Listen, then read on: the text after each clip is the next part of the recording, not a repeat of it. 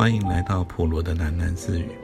不论你在何处听到这个节目，都可以到 Firstory 这个平台上面找到我的频道并留言回馈。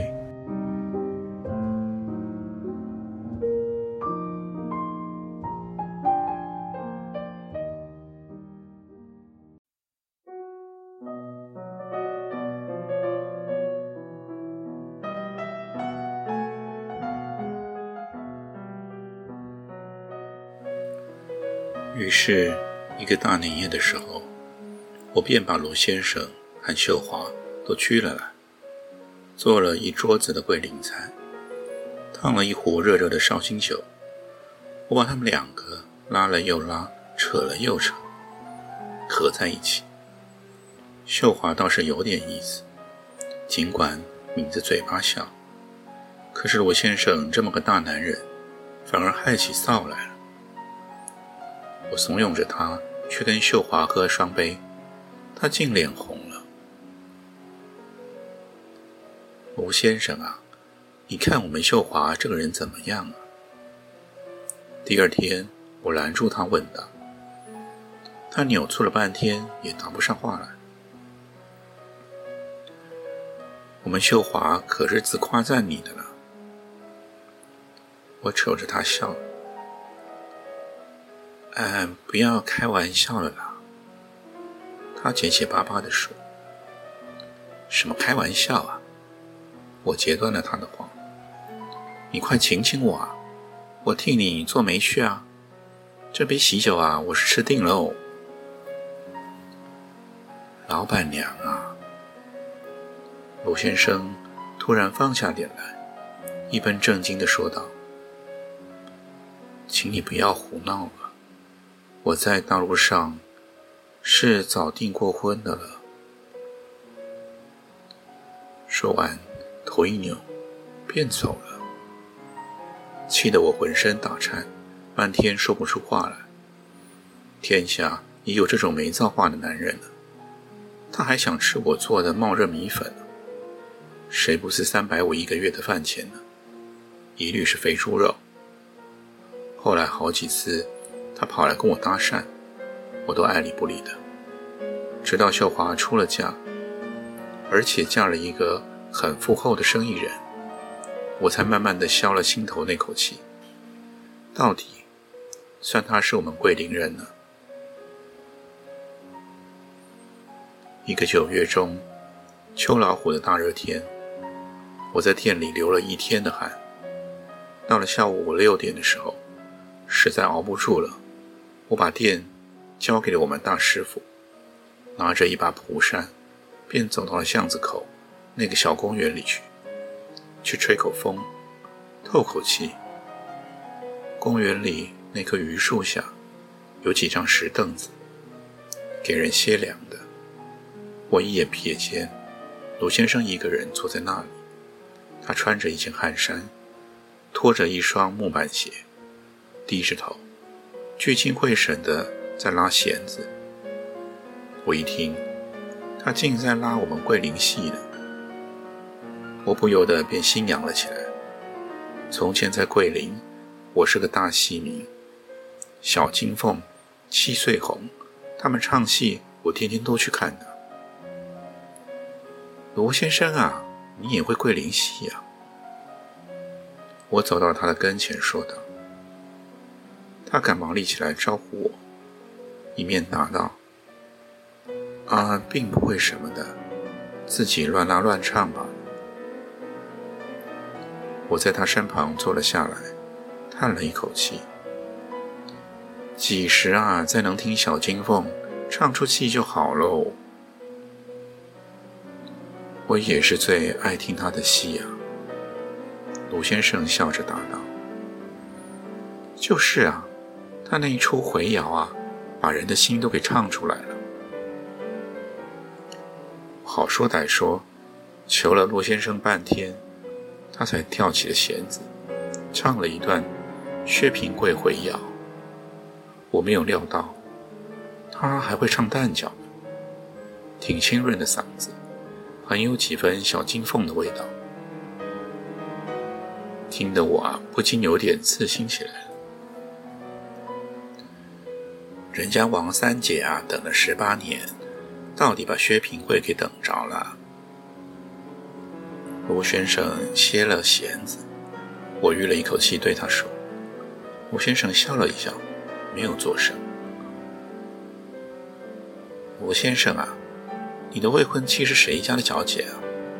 我问他。是罗景山罗家的。哦，原来是他们家的姑娘。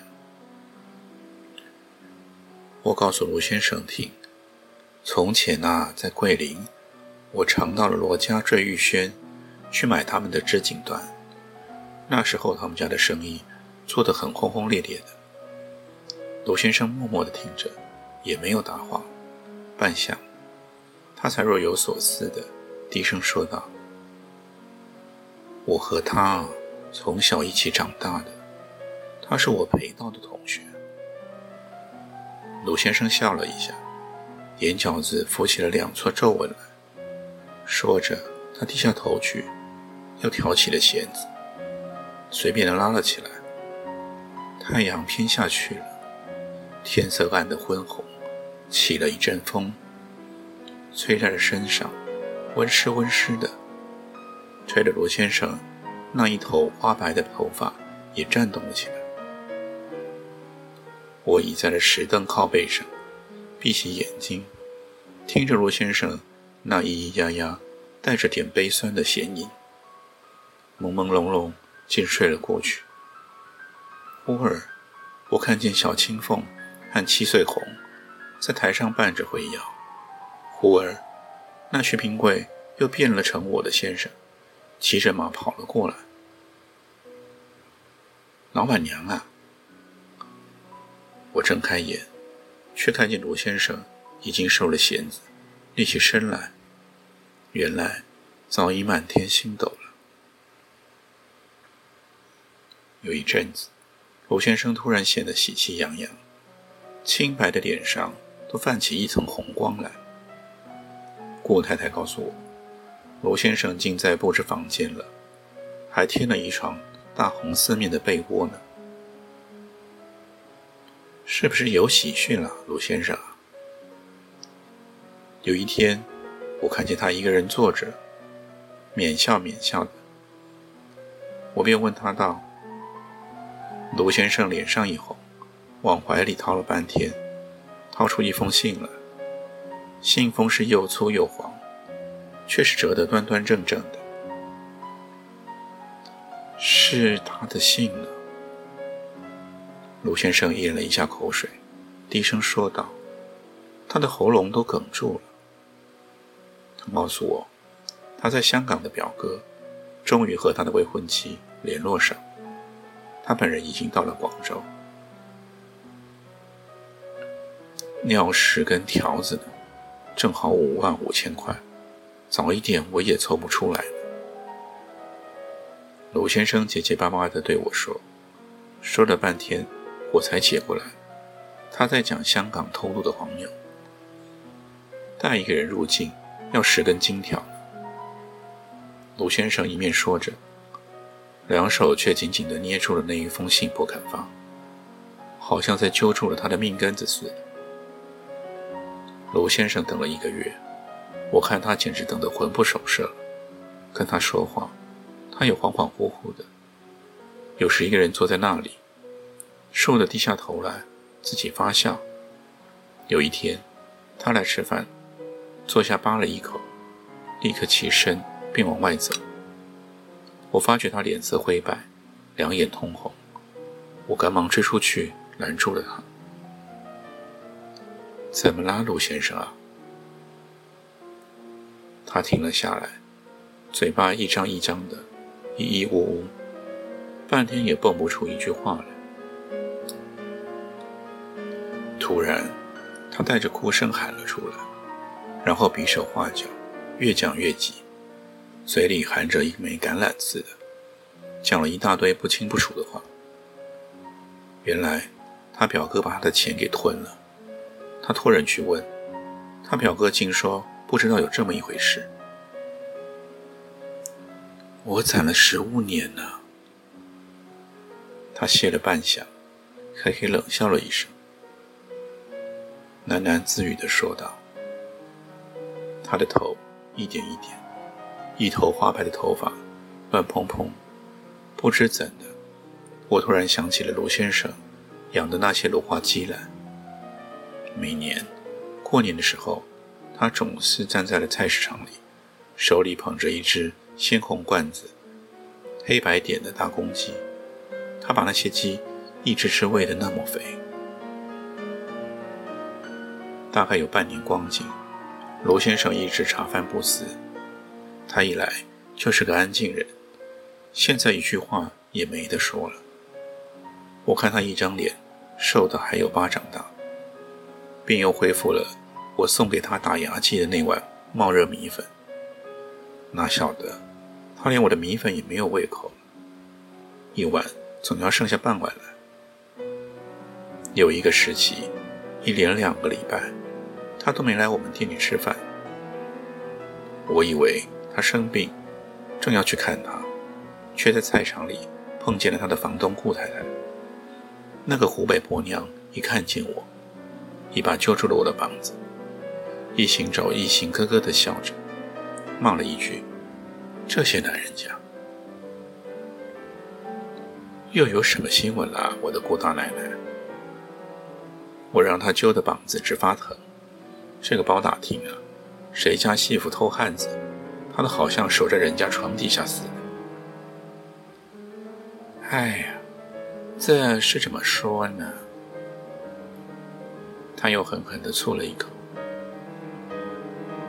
罗先生那么一个人啊，也这么胡搞起来了。你呀，再也猜不着他跟什么人拼上了。阿春啊，那个洗衣婆呢？我的娘啊！我不由得喊了起来。那个女人啊，人还没见，一双奶子先雷到了你脸上来了，也不过20:00，一张屁股老早发的圆鼓隆咚，搓起衣裳来，肉淡淡的一身，两只冬瓜奶似的，7上8下，鼓槌一般，见了男人又歪嘴又斜眼的。我挺记得那次在菜场里，一个卖菜的小伙子不知怎么犯着了他，他一双大奶先骑到人家身上，雷的那个小伙子只往后打了几个踉跄，噼噼啪啪的几泡口水吐着人家一头一脸了，破起了嗓门便骂：那副泼辣劲啊，那一种浪样啊。阿春啊，替罗先生送衣服了，一来便钻进他房里。我就知道这个台湾婆不妥得很了。有一天下午啊，我走过罗先生的窗户里，听见又是哼又是叫，还当出了什么事呢？我踮起脚往窗帘缝里一瞧，哎！顾太太赶忙朝地下死劲地吐了一泡口水。光天化日啊，2个人在房里也那么吃惊大条的。那个死婆娘骑在罗先生身上，蓬头散发，活像一头母狮子呢。撞见这种东西啊，老板娘，您家说说，晦气不晦气呢？难怪啊，你最近的打牌老和13妖，原来瞧见宝贝了。我不由得好笑，这个湖北9头鸟，专爱探人隐私呢。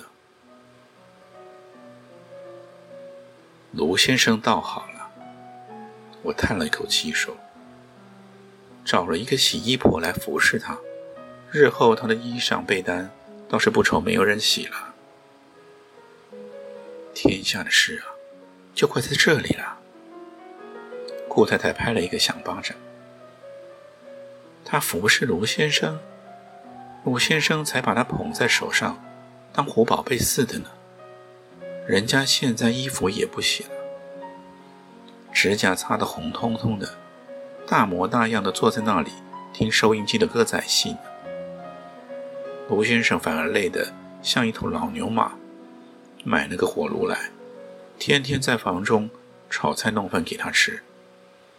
最气人的是啊，卢先生连床单也自己洗啊，他哪里洗得干净，晾在天井里，红一块黄一块的，看着不知道多恶心啊。第二天我便在街上碰见了卢先生和阿春，两个人迎面走来，阿春走在了前头，仰起头耸起他那个大胸脯，穿的一身花红柳绿的，脸上鲜红的两团胭脂，果然连脚指甲都涂上了蔻丹，一双木屐噼噼啪啪的踏得混响，很飘劲啊，很嚣张啊。罗先生却提个菜篮子跟在了他身后，他走进来的时候，我猛一看吓了一大跳，我原以为他戴着一顶黑帽子呢，哪晓得他竟把一头花白的头发染得漆黑，染得又不好，硬邦邦的张着，脸上大概还涂了雪花膏，那么粉白粉白的。他那一双眼睛却坑了下去，眼膛子发乌，一张惨白的脸上就剩下两个大黑洞。不知怎的，我突然想起了从前在桂林看戏，一个叫白玉堂的老戏子来，50大几了，还唱扇子生呢。有一次我看了他的宝玉哭灵，坐在前排，他一唱哭头啊，那一张敷满了白粉的老脸上皱纹抖得通通现了出来，一张嘴便露出了一口焦黑的烟屎牙，看得我心里直难过，把个贾宝玉竟唱的那副模样。卢先生和我擦肩而过，把头一扭，装着不认识，跟在那个台湾婆的屁股后，骗走了。